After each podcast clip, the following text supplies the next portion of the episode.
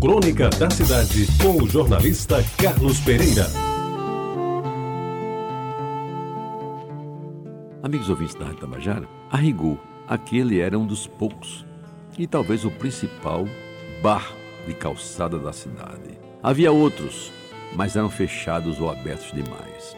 Por exemplo, o Luzeiro, no Oitão dos Correios, na Cidade Baixa, era circunspecto, mais para executivos que trabalhavam na cidade ou comerciantes que iam discutir os negócios do dia e as últimas da política.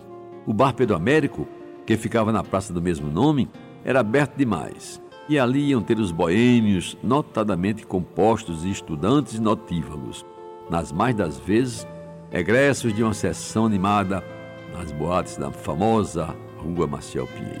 No mais, havia a sorveteria Canadá no térreo do Paraíba Palace Hotel, que tinha mesas na calçada mas nas suas cadeiras sentavam-se mais senhoritas da sociedade para tomar um bom sorvete do que cavalheiros a quem se servia no máximo uma cerveja Brahma Teotônia.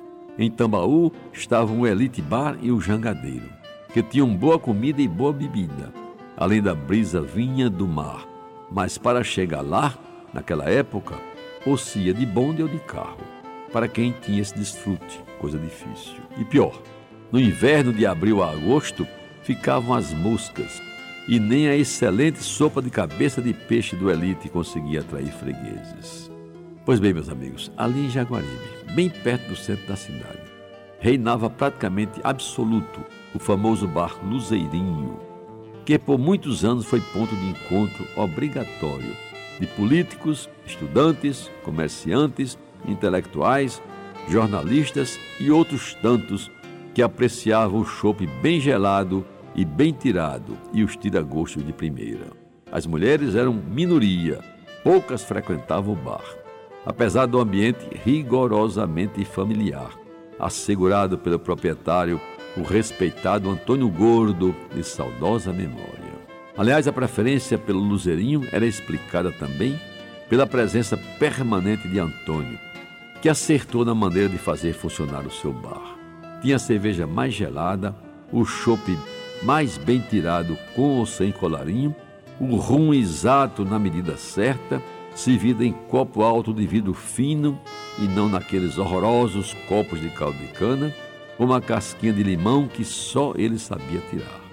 Os petiscos servidos eram de dar água na boca, e por conta disso as comidinhas do Luzerinho fizeram história na gastronomia paraibana a começar pelo inigualável picado de porco, que alguns chatos chamavam de sarapatel, coisa de pernambucano, que era consumido nas noites das quartas-feiras e que inundava o bar de gente vinda de todos os cantos para saborear a iguaria.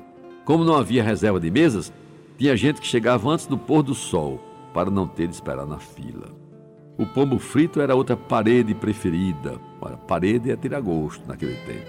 Tanto quanto o nambu assado ou ainda o casquinho de caranguejo mais gostoso da cidade. Lembro muito bem que quando voltava da missa do galo na igreja do Rosário, no final do ano, a parada no Luzerinho era certa. E que delícia era saborear um pombo recheado regado a um chope bem gelado. Eu lembro que marcava a presença com assiduidade digna do registro no Luzerinho era o então deputado Ronaldo Cunha Lima, que liderando toda uma bancada multipartidária, saía direto da Assembleia Legislativa às sete da noite das quartas-feiras e de chope em chope, acompanhados de cambuquinhas de picado e de casquinhos de caranguejo, passava a ser o alvo das atenções ao declamar suas poesias em sessão que não terminava antes da meia-noite. Meus amigos, o Luzerinho ficava na Vasco da Gama, bem perto da esquina com a Capitão José Pessoa. Foi um bar que se inscreveu como um dos mais frequentados em toda a história da boemia pessoense.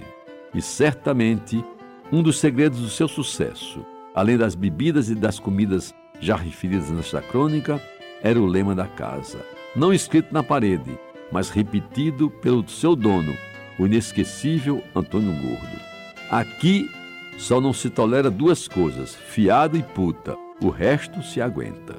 Era assim o Luzerinho, o grande bar da minha adolescência, sem dúvida, o nome mais expressivo em bares de calçada da história dessa encantadora cidade de João Pessoa. Você ouviu Crônica da Cidade, com o jornalista Carlos Pereira.